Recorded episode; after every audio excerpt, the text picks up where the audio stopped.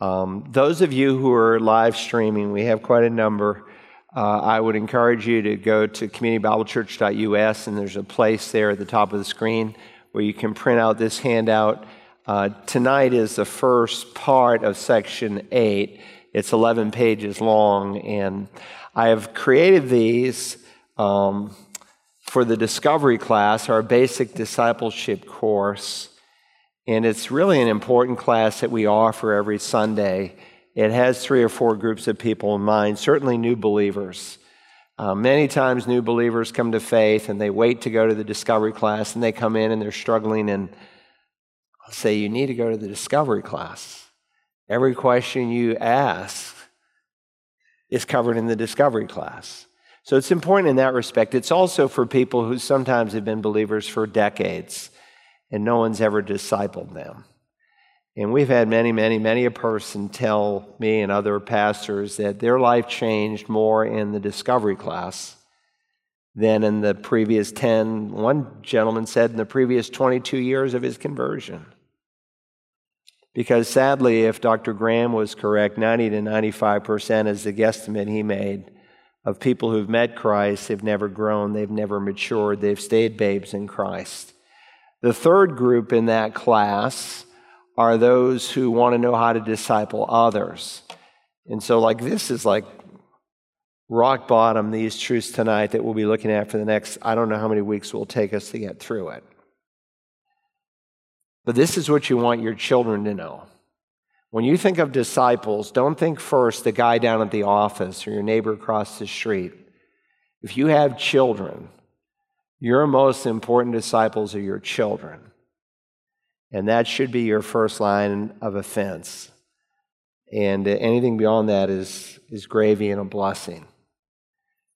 And so, uh, initially, for years and years, these were just general outlines, and people who have taught them in other courses, we've provided the DVDs and other things where they can listen to get the spirit and the theological detail behind the outlines. But now we have I am, by God's grace, literally giving you pretty much every word I would say when I taught the discovery class.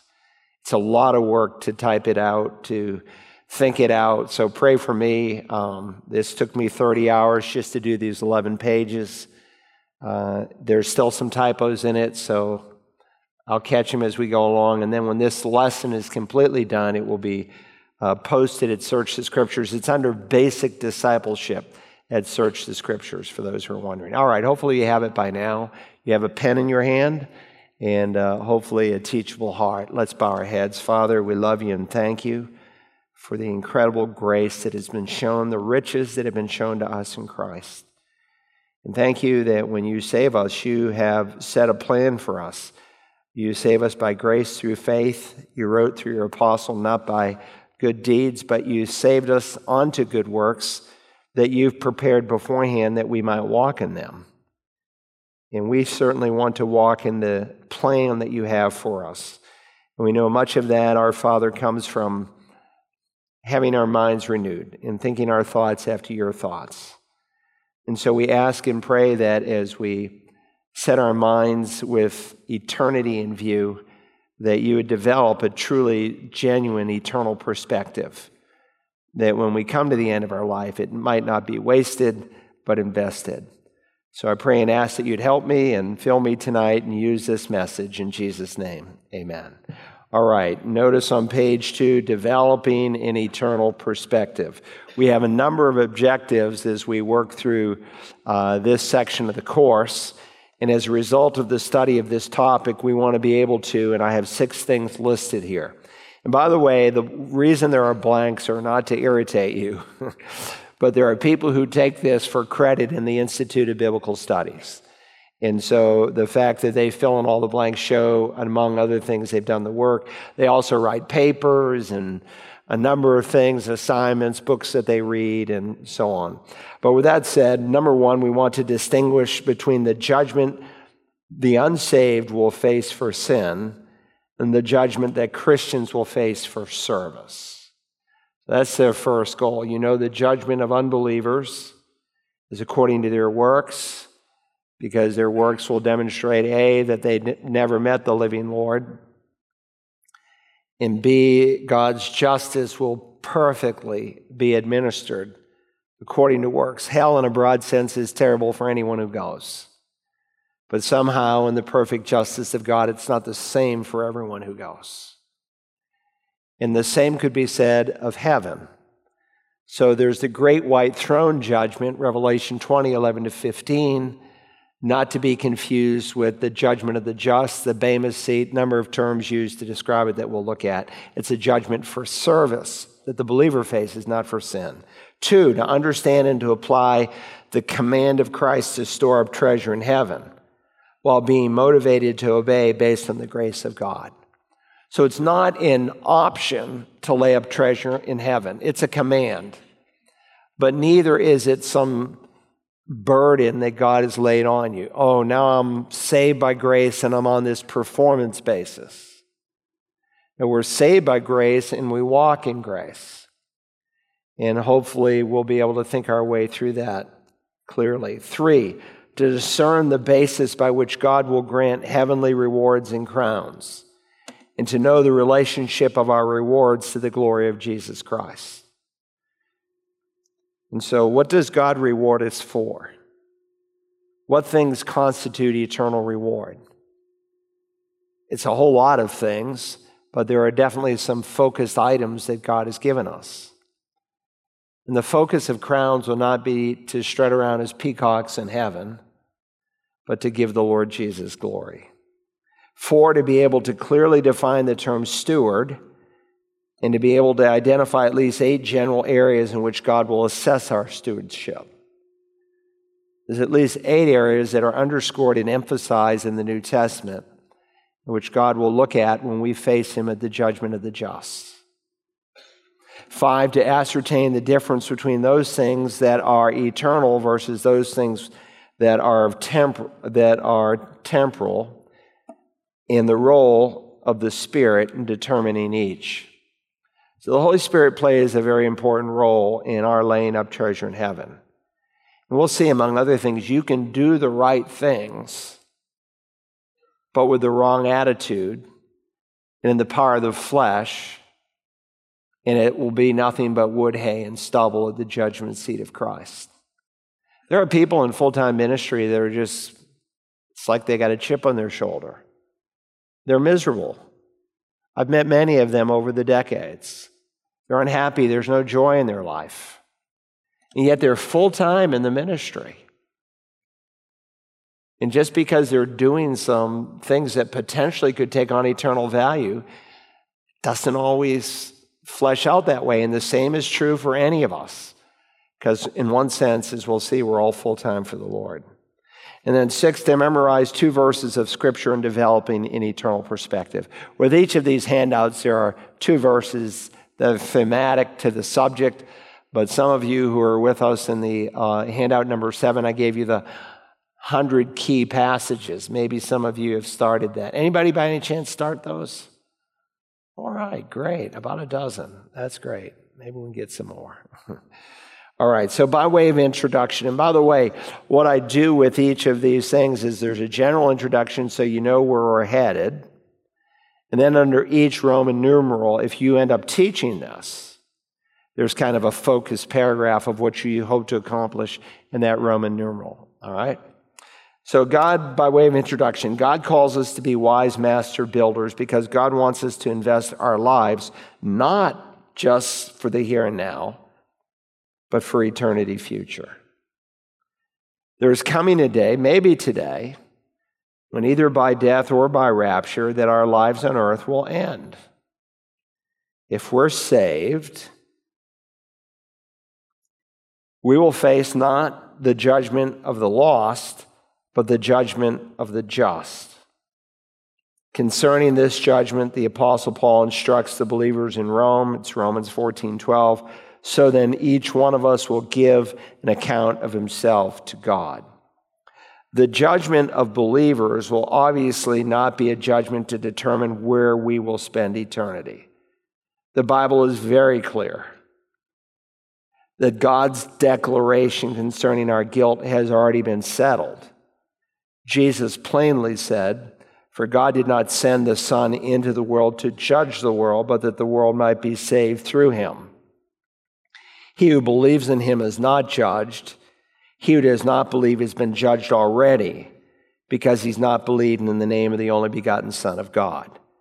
And by the way, let me just say parenthetically, that's one of the things that you and I should pray for as we share the gospel with people. That they already see that they're under the judgment because it's a works mentality, the big scale in the sky imagery that many have falsely adopted that puts the future determination out there in eternity. When in God's economy, it's already done. And typically, until a person sees that, they're not going to flee to Christ. And so you've got to get a person, we'll often say, lost before you can get them saved. Now, it's not my responsibility to get them lost, it's my responsibility to use the Word of God. But again, the Spirit of God, that's the instrument He used as we studied in depth in the last session. So that you want them to see, no, the judgment is already done. It's already written across their foreheads, guilty. We're already on the broad way that leads to destruction.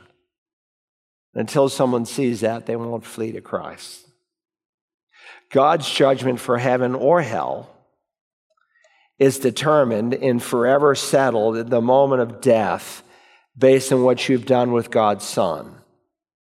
This lesson concerns the judgment that born again believers will face. Often it's called the judgment of the just. And the judgment of the just will determine how you will be rewarded throughout eternity based on how you invested your life after you have received God's salvation. And by the way, we will see later in the study that someone who comes to faith, say at 65, can potentially still have a great reward as someone who came to faith at 15. And we'll examine how God weighs all that. True Christians will face a judgment not for their sin, but for their service. It is very important that as God's people consider their coming future judgment, that as God's people consider their coming future judgment so that we might live in light of it. So it's important that we consider that. We want to live in light of eternity. And Christ wants us to. And we'll see how he underscored that. So, Roman number one, that's as far as we'll go tonight. We hope to accomplish point one there how we can recognize the shortness of life on earth. We need to recognize the shortness of life on earth. So, again, this paragraph, and by the way, all the scripture is in blue. If you wonder why we have blue words, that's, that's scripture, all right? Uh, someone asked me that, and it was a good question. A repeated theme throughout the Bible concerns the brevity of life. That's a, a, theme underscored over and over and over again. To us, life sometimes seems very, very long because we tend to measure it in years. Right? Every year, maybe you have a birthday party or something. But God wants us to consider our lives in light of eternity, and then we can see clearly how short it is.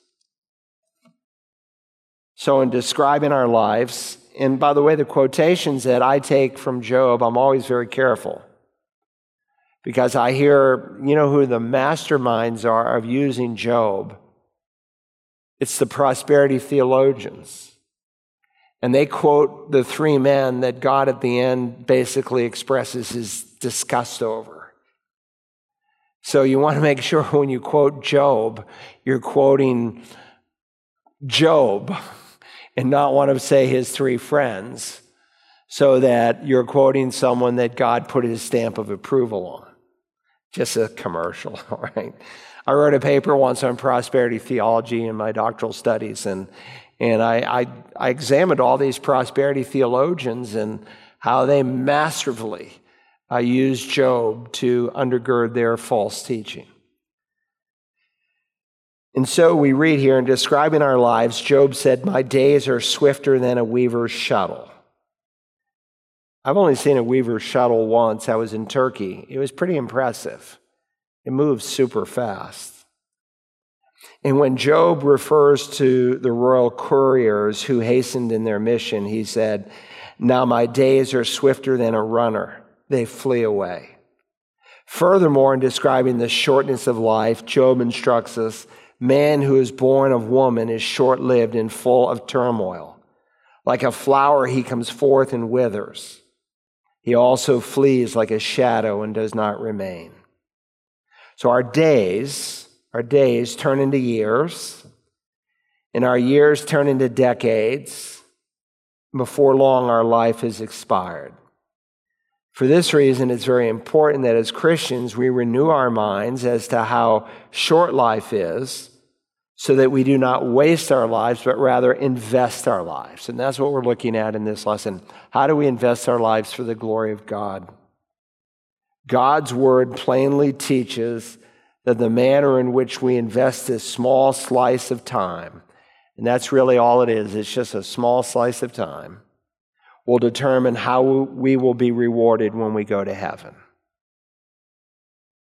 And we'll see many of the implications of eternal rewards as we step through this. So, point A recognizing life is short, we set our hope on God. That's what we want to do. Recognizing how short life is, we want to set our hope on God. A number of the hymns that we had tonight had that theme of hope. And of course, hope in Scripture, elpidus, is not a word that's somewhat squishy like English. It has a lot of steel and concrete in it. It speaks of something that is absolutely certain that typically will happen in the future. Or in this case, when we set our hope on God, he, we are setting our confidence in one who is absolutely sure and certain and reliable. Psalm 39 was written by David during the last years of his life. Why don't you turn to Psalm 39, all right? If you have a Bible. If you're new to the Bible, Psalms are, are about dead center. And so often, as a pastor, if I bring you to an Old Testament book, I might say, find Psalms and hang a left or go right, because Psalms are about in the middle of your Bible. Psalms 39. When you refer to the whole book, it's Psalms, plural. When you refer to a single chapter, it's Psalms, singular. So I'd say Psalm 35, not Psalms 35, but Psalm 35 and not palms. Somebody asked me, well, where's the book of palms? you know, again, these are great questions that new believers will often ask. Psalm 39. And you'll notice um, here it follows Psalm 38, which is also a psalm of David uh, for a memorial. And then Psalm 39 it gives instructions to the choir director, a psalm of David. So you'll notice, like Psalm 39, notice how that's in dark, bold print. Do you see that? If you're using the NAS or different publishers do it different ways, that's, that's something that's added. There's not a manuscript that says Psalm 39. There's the book of Psalms, and the book of Psalms has five divisions to it. And if you look carefully as you work through the Psalms, We'll say like book one, later on book two, book three. So there's five books. That's inspired. But the chapter and verse divisions are obviously added. And then, like here in the NAS, it says the vanity of life. Do you see that? It's in italics. That's not part of the inspired scripture. That's just a publisher's note. And as you read through the Bible, you'll see these chapter titles. Why do they put them there? Just to help you. So as you're, you know, fishing through and I'm looking for this subject and you're going through a book, oh, here's a chapter title. So use those as you learn God's word or you're helping others to learn God's word. And then you have a Psalm of David. You see that? That's inspired. So we know David wrote it. Now there's a few Psalms where it doesn't say a Psalm of David, but by divine commentary in the New Testament, David say is credited with that psalm. And then all of a sudden you know, oh, David wrote that psalm. It didn't say it in the superinscription, but the Holy Spirit wrote it through this author in the New Testament. Now, sometimes there's a little more detail in the superscription. And in many Bibles, they will include, like verse 1, will start a Psalm of David. I think the Ukrainian Bible does it that way. The Hebrew Bible does it that way. So verse 1 starts with a Psalm of David. And that's okay because that's part of the inspired text. And in some countries of the world, they'll make that superinscription a verse. So that's verse one, a Psalm of David. And so if you're teaching or in ministry overseas with one of our mission aid groups and and they say, well, I'm, you're off a verse. they might come back and say, no, you're off a verse. And, uh, but, but just keep that in mind. So here in number one, Psalm 39 was written by David during the last years of his life. While this psalm cannot be connected to any specific event in his life, like some of the other psalms, you know, a psalm of confession after he sins with Bathsheba, right? Psalm 51. The inspired superinscription is there. While this psalm cannot be connected to any specific event in his life, it teaches us some lifelong lessons of our need to set our hope on God. The psalm opens with David recounting a previous prayer he made when asking God for help by not speaking foolishly before the lost. And so he, he doesn't want the unbelievers. Remember, this is a prayer and this is also a song. And so they'll take prayers and they'll pray them.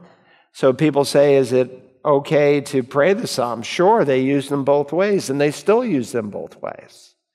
But they also sang, sang them. And uh, there's a few Psalms I still have in my head that I learned at 18 or 19 years of age because we sang them in the Christian ministry I was involved in. And it's just like it was an easy way to memorize it.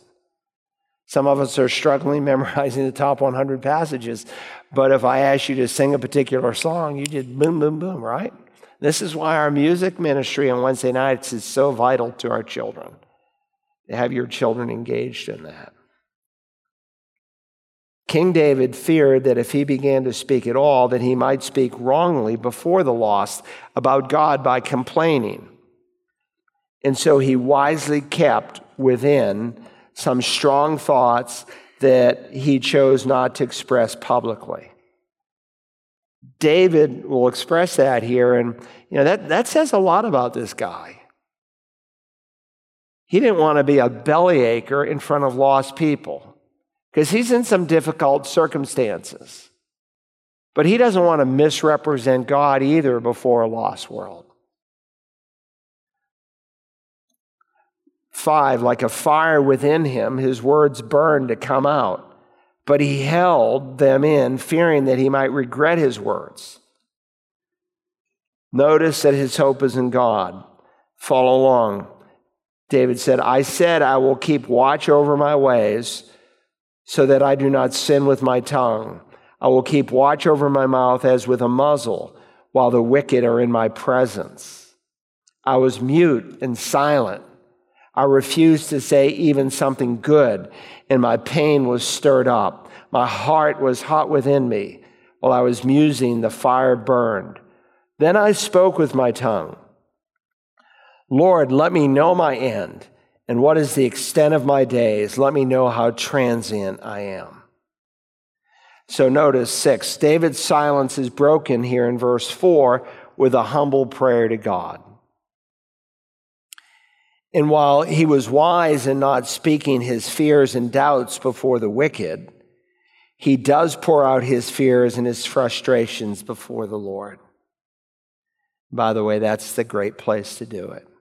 God already knows our fears and frustrations. And He's a good person to bring them to.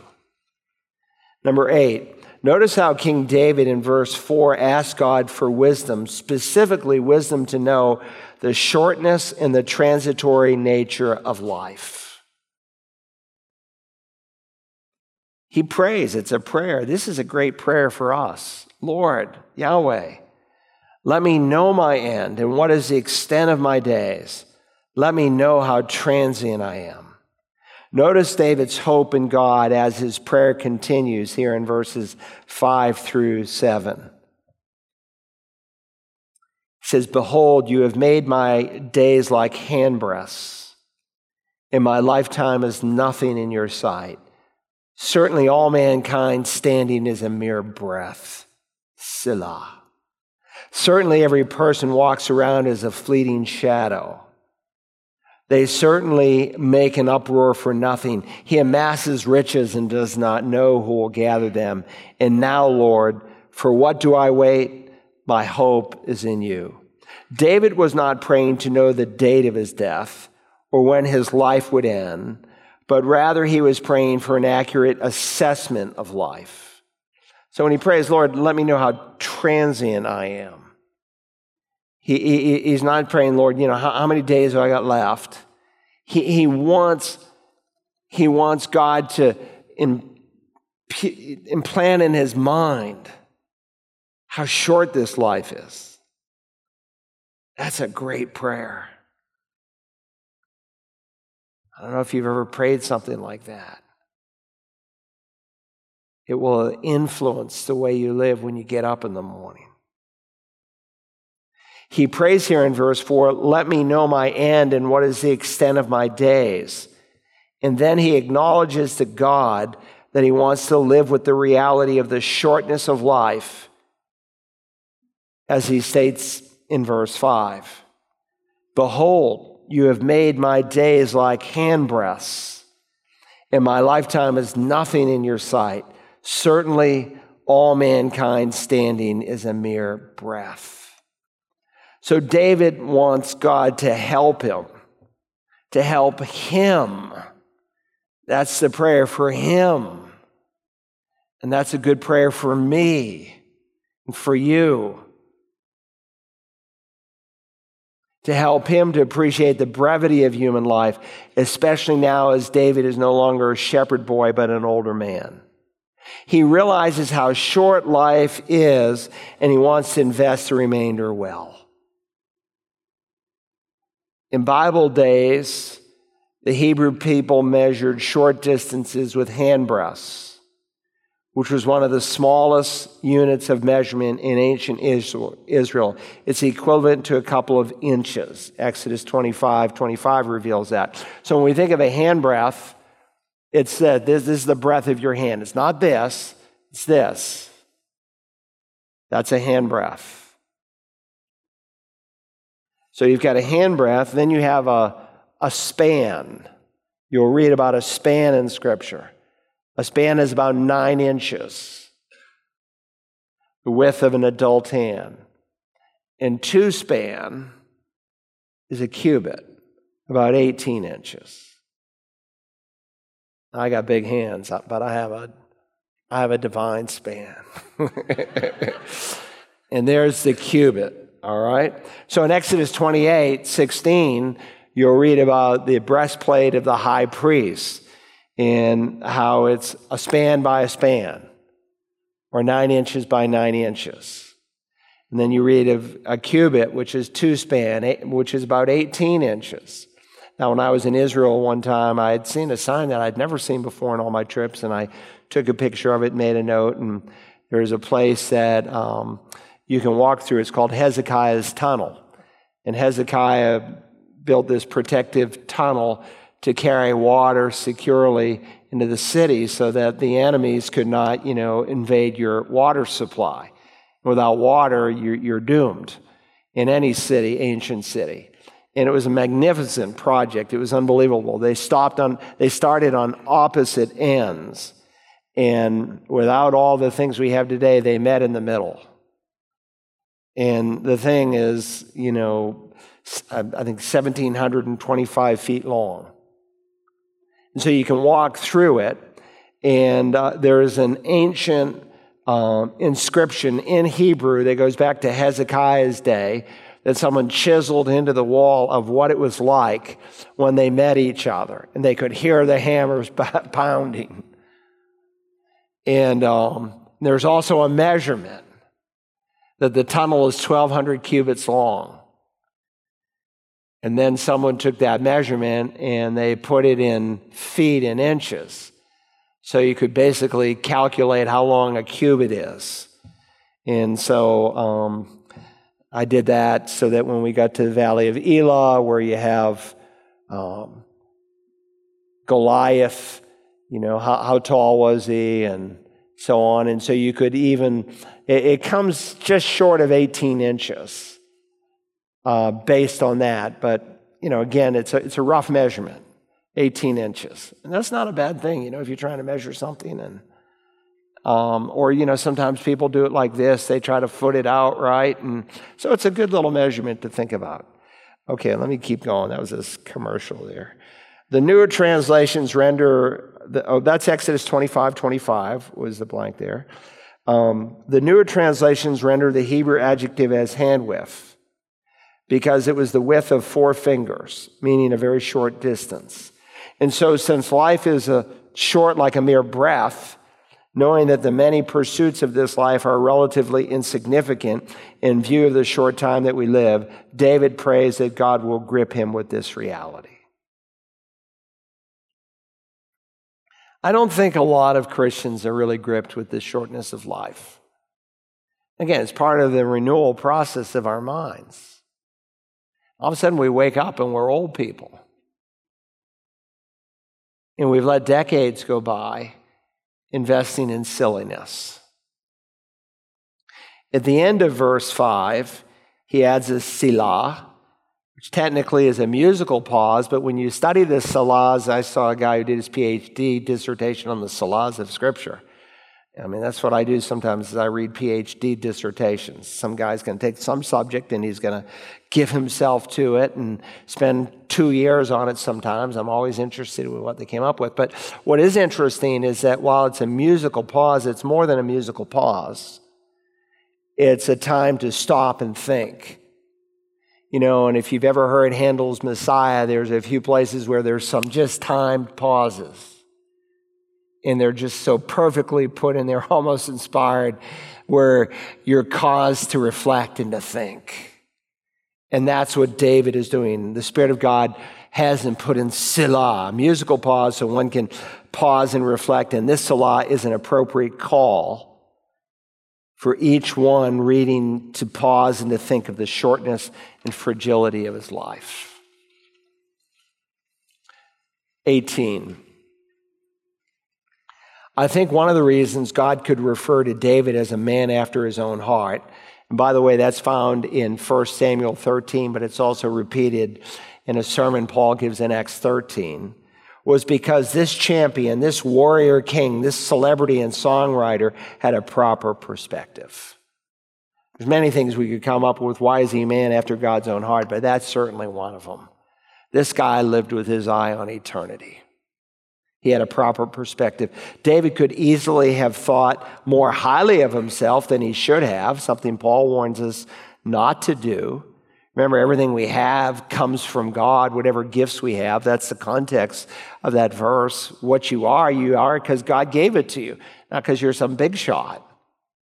We are what we are. Everything we have comes from God. And so he could have been tempted to think more highly of himself than he should have, but he recognized that he, like all men, even as the great king, were nothing more than a vapor, a puff of steam, or in the psalm, a mere breath. David also knows that most have not really contemplated the brevity of life, as seen by the philosophy of life most people have, stated here in verse 6. Certainly, every person walks around as a fleeting shadow. They certainly make an uproar for nothing. He amasses riches and does not know who will gather them. that life? You're dead, you get your house left behind, all your junk in it. Most people don't want it because they already have their own junk and they can't move your junk into their junky home. And, you know, what do you do with it? God, by David, tells us that every person walks around as a fleeting shadow, and that most live a life chasing shadows. They are busy amassing riches while all the while ignoring what God calls eternal. Most people think this is the land of reality when this, in many ways, is the land of shadows. I'm using David's imagery here. In heaven, which is forever, that's the land of reality. The Apostle Paul said it this way in 2 Corinthians 4 8, while we look not at the things which are seen, but at the things which are not seen. For the things which are seen are temporal, but the things which are not seen are eternal. In verse 7, David draws a conclusion by really asking and answering his own question. He says, And now, Lord, for what do I wait? My hope is in you. Perceiving how short this life is in comparison to eternity, drove David to put his expectation and hope in the Lord. Sadly, and by the way, that's notice it's all caps there, right, Lord? So that's the uh, personal name of God. So we'll come to Psalm 90 in a second. It's interesting to look at the different names for God, but you want to read those obs- observantly because he's falling back on his relationship to the Lord. Sadly, lost people have a this life only. I used to call it a TLO perspective, a this life only mentality. And so they live their lives not centered in God, but in self, circumstances maybe for some fame and fortune. What is even sadder is when a believer has lost focus such that his desire and expectations are centered on the temporal instead of the eternal.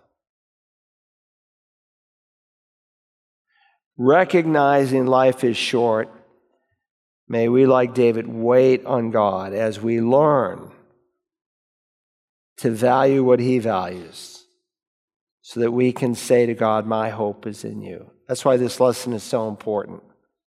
You don't want to miss a single week. Point B recognizing life is short, we should reflect on our mortality.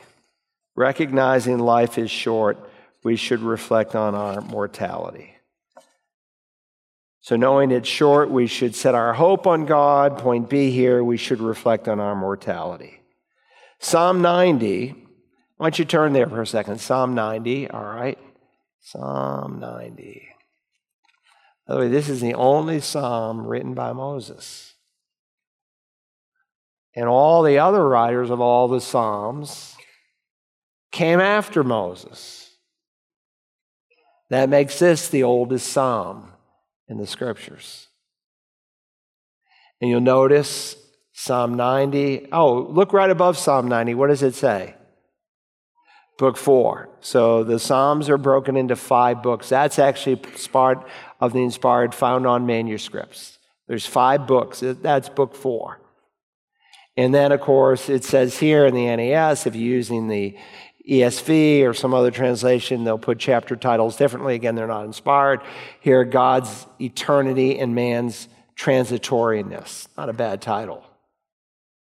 When I was at Dallas Seminary, we had to go through every chapter of the Old Testament and then the New Testament. But in the Old Testament survey, you had to come up with your own chapter title for every single chapter in the Old Testament. They don't do that stuff anymore. But it was, um, it was a good exercise because it kind of gave you a feel for a book of the Bible, especially. And then it says a prayer of Moses, the man of God. So notice that that's in the same typeset as the rest of the psalm. That's inspired. And again, in some Bible translations, that's part of verse one, and some make it a verse in itself. So, point one there in your outline Psalm 90 is no doubt the oldest of all the Psalms because it was written by Moses, the man of God, as a prayer to God in the wilderness. So, again, they sang it, but they prayed it. So, we're in the songbook, the Psalter, but they prayed it. In the opening 12 verses, Psalm 90,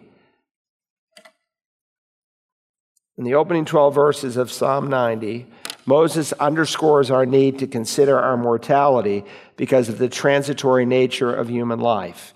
He begins the psalm by reminding us that God is the opposite of us as he compares God's eternal nature with our transitory nature, such that we can find shelter from the hardships of life in God. Shelter. Now, notice it says, let me read these five verses.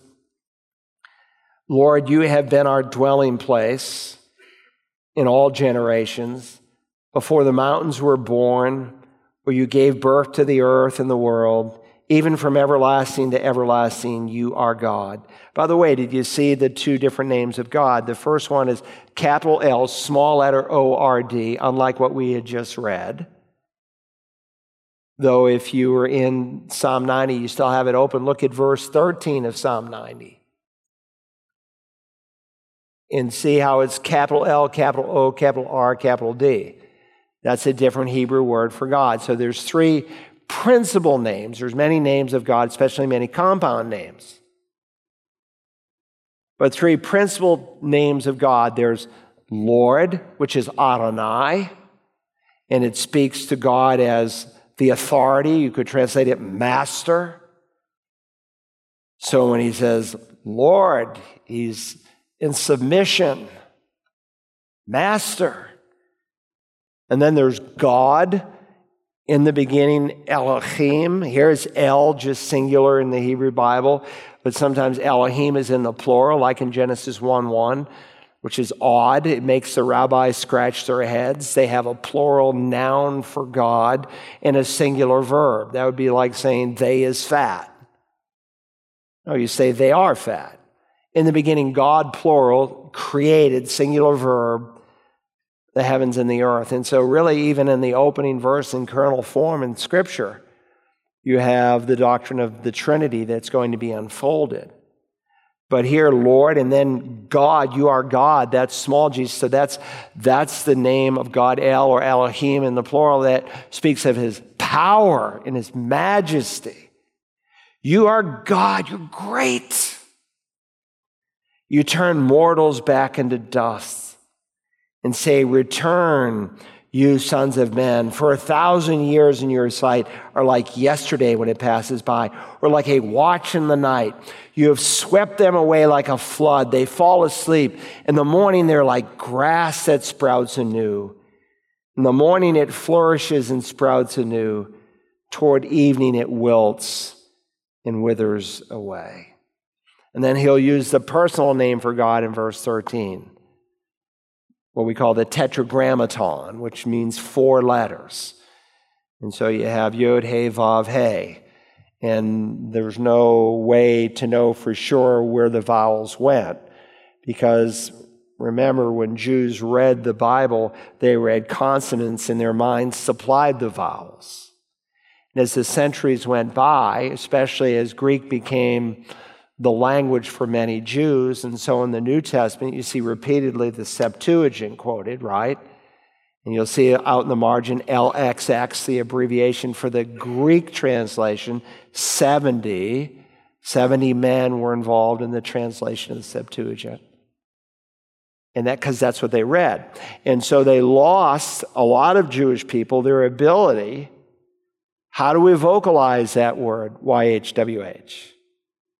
There's a couple ways you could add the vowels. And so, even when we were in seminary in the first year of Hebrew, when you came to that, you read Adonai. And that's what Jews do today. And most Christians do that when they read the Hebrew text. Because a Jewish person didn't want to take the name of the Lord God in a disrespectful way. And if God pronounced it Yahweh and not Yehovah or however, they just say Adonai. But it's the name by which God identifies himself. It's the most prolific name used in all the Old Testament of God. His personal care and nature for his people. Did I read through the first six verses? You have swept them away like a flood. They fall asleep in the morning, they're like grass that sprouts anew. In the morning, it flourishes and sprouts anew. Toward evening, it wilts and withers away. Since God is unchangeable and he never ceases, to be God. That makes him our dwelling place, or some translations say our refuge, though a different word translated in English elsewhere. Our refuge where we can find rest and safety. God's our dwelling place. I hope you have found him that way. That he's someone you can flee to and you're just like really enjoy his presence. No matter how hectic the world is and life and jobs He's your dwelling place. In this protection, that's another way to render the Hebrew for dwelling place, as in the Net Bible. And this protection can be found for all generations because God has always been here, even before the mighty mountains, because it was God who formed the earth and the world and all that's in it. So he has this majestic picture of God. By the way, that's the same thing the disciples do in Acts 4. Remember, those guys are out there preaching the gospel and their lives are threatened. And they have this prayer meeting, what do they do? They focus on the greatness of God. And it really shrinks their enemies in their minds. In many ways, Moses is doing the same thing. By contrast, number six, we are mere mortals created by God, whose bodies will turn back into dust from where we came this alluding to the truth, of course, in Genesis 3:19, for dust you are, and to dust you shall return. This, of course, was part of the curse on man. Oh, by the way, let me just parenthetically say here that's why Jews do not embalm. Because they felt like God in the creation wanted to make a statement that when we bury our loved ones, he wants them to go to dust. Now, embalming works for a long time, but it doesn't work forever. Even those old mummies, sometimes they dig them up and the whole thing just collapses. But, but that's one of the reasons they don't embalm. And that's why if you're Jewish and you died today, you would uh, be buried by this time tomorrow because they don't embalm. This, of course, was part of the curse on man which reminds us that we are not in charge, but God is in charge, such that no matter how wise or strong or great we may think we are, God deserves our full allegiance. That's why he starts Adonai, Master. By the way, when you bury your dead, your dead, which biblically and historically is what believers have always done, you are affirming God's promise that he will resurrect out of the out of the dust our new bodies. All right? So that's what Paul likens it to in that text I've quoted here, 1 Corinthians 15 42 to 44. He likens burying a loved one like planting a seed in the ground. Seed looks dead, life's going to come from that. And that's why Christians have always biblically, historically, you know, we live in a day of gross ignorance, I know, and people cremate. Are they right? Of course not. There's a whole lot of things that we do, not by mandate, but by example. We're commanded to have elders. That's why we have them. We're not commanded to have deacons, but we're assumed to have deacons. And so we have deacons by example. There's tons of commands in Scripture that we follow as believers that are done by example. And every example in Scripture is burial. And the only people in Scripture who cremate are raw pagans. It was unthinkable. It was unthinkable even 100 or so years ago in the United States. But in 2018, more people were cremated than were buried for the first time in American history. Oh, it's so expensive. Oh, don't tell me about it. You can go on your stinking cruise and, and then you don't want to do it God's way at the end? Bury your loved ones. And I can tell you, when there's a casket down front, when I preached my mother in law's funeral 10 days ago, there was a lot of broken hearts of lost people who came because there was a casket. You take that out when you've got some stinking urn with a little picture. Look, I'm not going to lie to you. Now, when people ask me, Will you do my funeral? I'm going to cremate. Of course I will. You're you going to cre- mention cremation? No. That's why I'm mentioning it tonight. Number nine, then for a second time, underscoring God's eternality, Moses writes this For a thousand years in your sight are like yesterday when it passes by, or like a watch in the night. For our eternal God, a thousand years seems like a single day, or like a watch in the night, which of course biblically was four hours long. A thousand years, which to us may seem so long, when compared to God's eternality, a thousand years are reduced to nothing.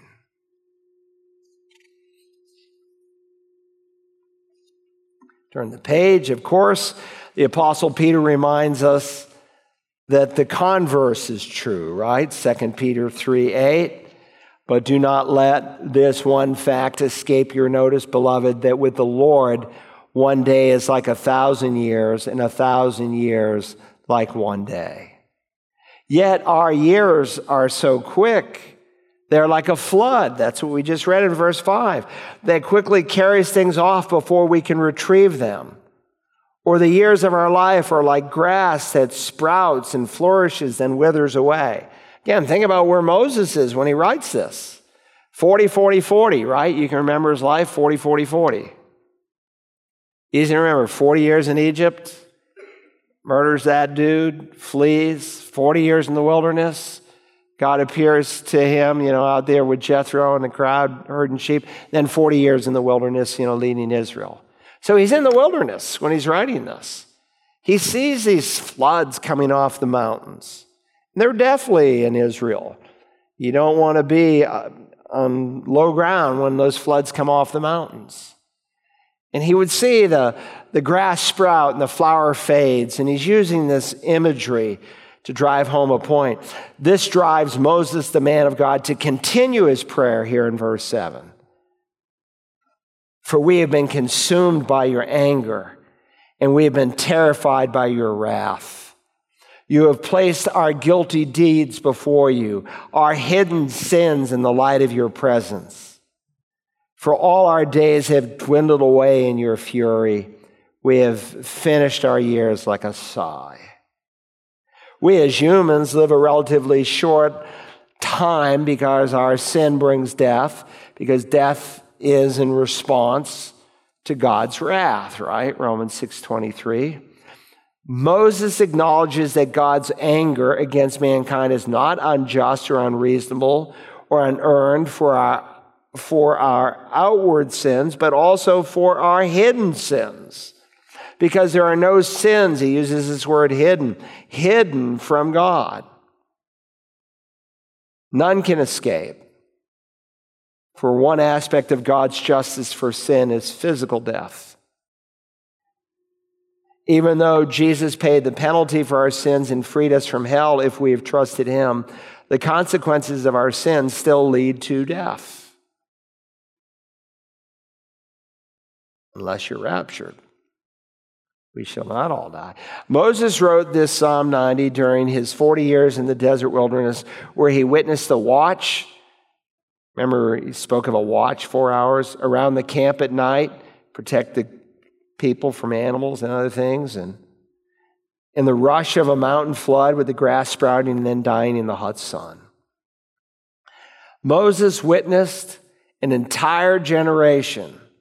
Numbers 14 29 tells us 20 years old and upward, a whole generation that perished in the wilderness, such that he said, after 40 years of wandering, our years are like a sigh.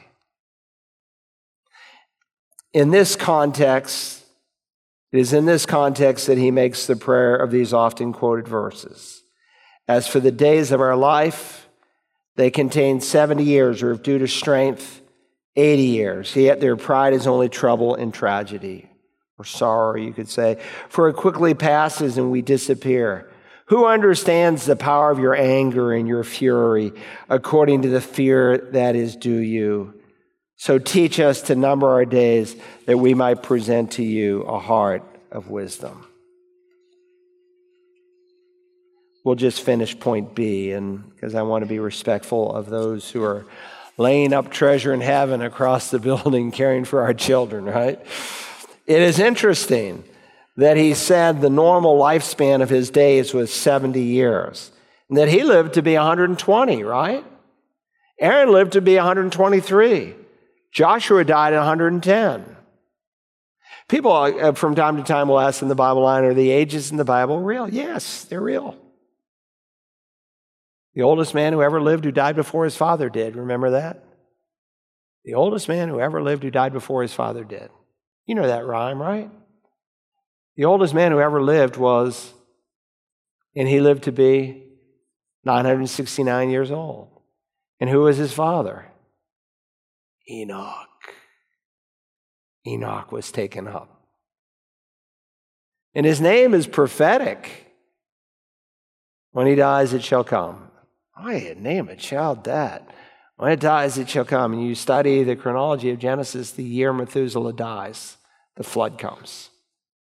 Anyway, um, their ages were a rare exception because by this time in human history, as the ages of people continued to drop after the flood, the average age was 70. Remember, everybody 20 and up perished in the wilderness. Now, some came under a judgment of God, but most of them just they just died. They gave out. The average age was 70, given neither as a promise or a limit, but as a general estimate. So this is not a promise you'll live to be 70. It's just a general estimate. It hasn't really changed. His stress is not on our long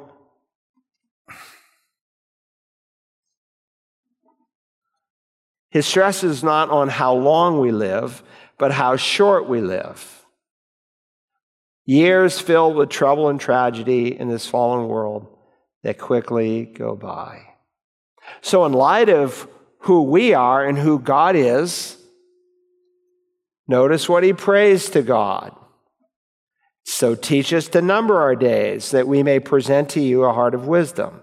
When he says teach us to number our days, he's asking for wisdom, knowing that this is something that must be learned and is not automatic. God answers prayer. That is a great prayer to pray. Dr. Howard Hendricks, one of my profs at Dallas Seminary, drove home this truth. I went into his office and he had this chart. And it had 70 years, and across each year, 365 days. Every once in a while, the prof, as we called him, would go in and he'd just blacken it out where you'd see where you were. And he'd walk in in the morning and he had a visual reminder of how much white space there was left in the 70 years. Now, if you live to 80, you know, you're on bonus, bonus years.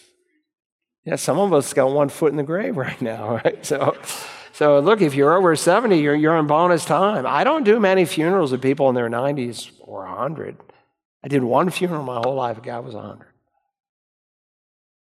just doesn't happen much. So use what you have left well. God, help me to present to you a heart of wisdom. Most people live with little awareness of really how short life is, and the younger one is, he tends to think his days are without number. We tend to prioritize what we think is important. And so people can count their money and count their goods and maybe even their years. But those years are made up of days that represent a lifetime. We need to live with a sense of mortality so as to invest our lives. When we make Moses' prayer our prayer and God answers this prayer, showing us how to number our days, then He will give us a heart of wisdom, which is not only for the mind, but for the heart too. All right, so next week, if you don't bring the pages that we didn't cover, don't worry, because we'll start there, all right? So, um, and by the time we're done, when it's all done and I got the typos taken out, it will be available on the website. Let's, let's bow together in prayer, shall we? Number of things that we want to carry to the Lord tonight. And our Father, we pray with Moses, teach us to number our days that we might present to you a heart of wisdom. The days so quickly turn into years, into decades. And so we just pray in these weeks that you will give us that our minds would be renewed, that we'd think through what's really important. What do we really want to achieve in this life? Thank you that we can come to a throne of grace. We want to pray for one of our deacons tonight, Sham Baragela. As he's been stuck in India for months. Father, we know he went there for his dad's funeral and can't get out of the country. And so we just ask that uh, those officials who make that decision, that you'd turn the king's heart in a way that would give favor where he'd be able to come home. We're reminded tonight of the church, especially in northern India, as believers are being beheaded, churches are being burned, houses are being destroyed, hundreds injured, over 150 dead, and our news barely reports it. But you see each one precious in your sight as they stand for the gospel and these Hamas like persecutors, we know a day will come when they will come to justice. Be with the church there, give them wisdom on how to be as wise as a serpent and shrewd as a dove. We are reminded to pray for Israel. You commanded us to. You promised that when they would be back in the land that they would never be expelled again. We know your word is true. We know ultimately peace will only come when the Lord Jesus, the Messiah, comes. But thank you that you are in charge, that you have gathered them from across the planet. And a day will come when those bones will take on flesh and men and women will be born again and acknowledge Jesus as Lord. Be with the believers there, especially those who are engaged in the IDF, some who have already lost their lives. We pray for their witness and their testimony as they serve their country. We know unless you build a house, we labor in vain who build it. And so we want to lift Todd Friel up to you. We pray your protection over he and Susan in the days ahead. That as he comes to do our Valentine's banquet, that he would speak with great power but we ask, Father, that you would lead us to people who need to come and be their lost people, who need to hear about the Lord Jesus. And so please guide us, make us available as your tools. Help us to value what you value most of all people. You said, What does it profit a man if he gains the whole world and in the end he forfeits his soul? We pray too for CBC Graniteville as they have their own gathering with a different speaker, that your hand would be over that assembly of believers that night. Father, thank you for our Awana ministry and those who care for our children week after week. I pray and ask that more parents would be involved and take advantage of what you've entrusted to us.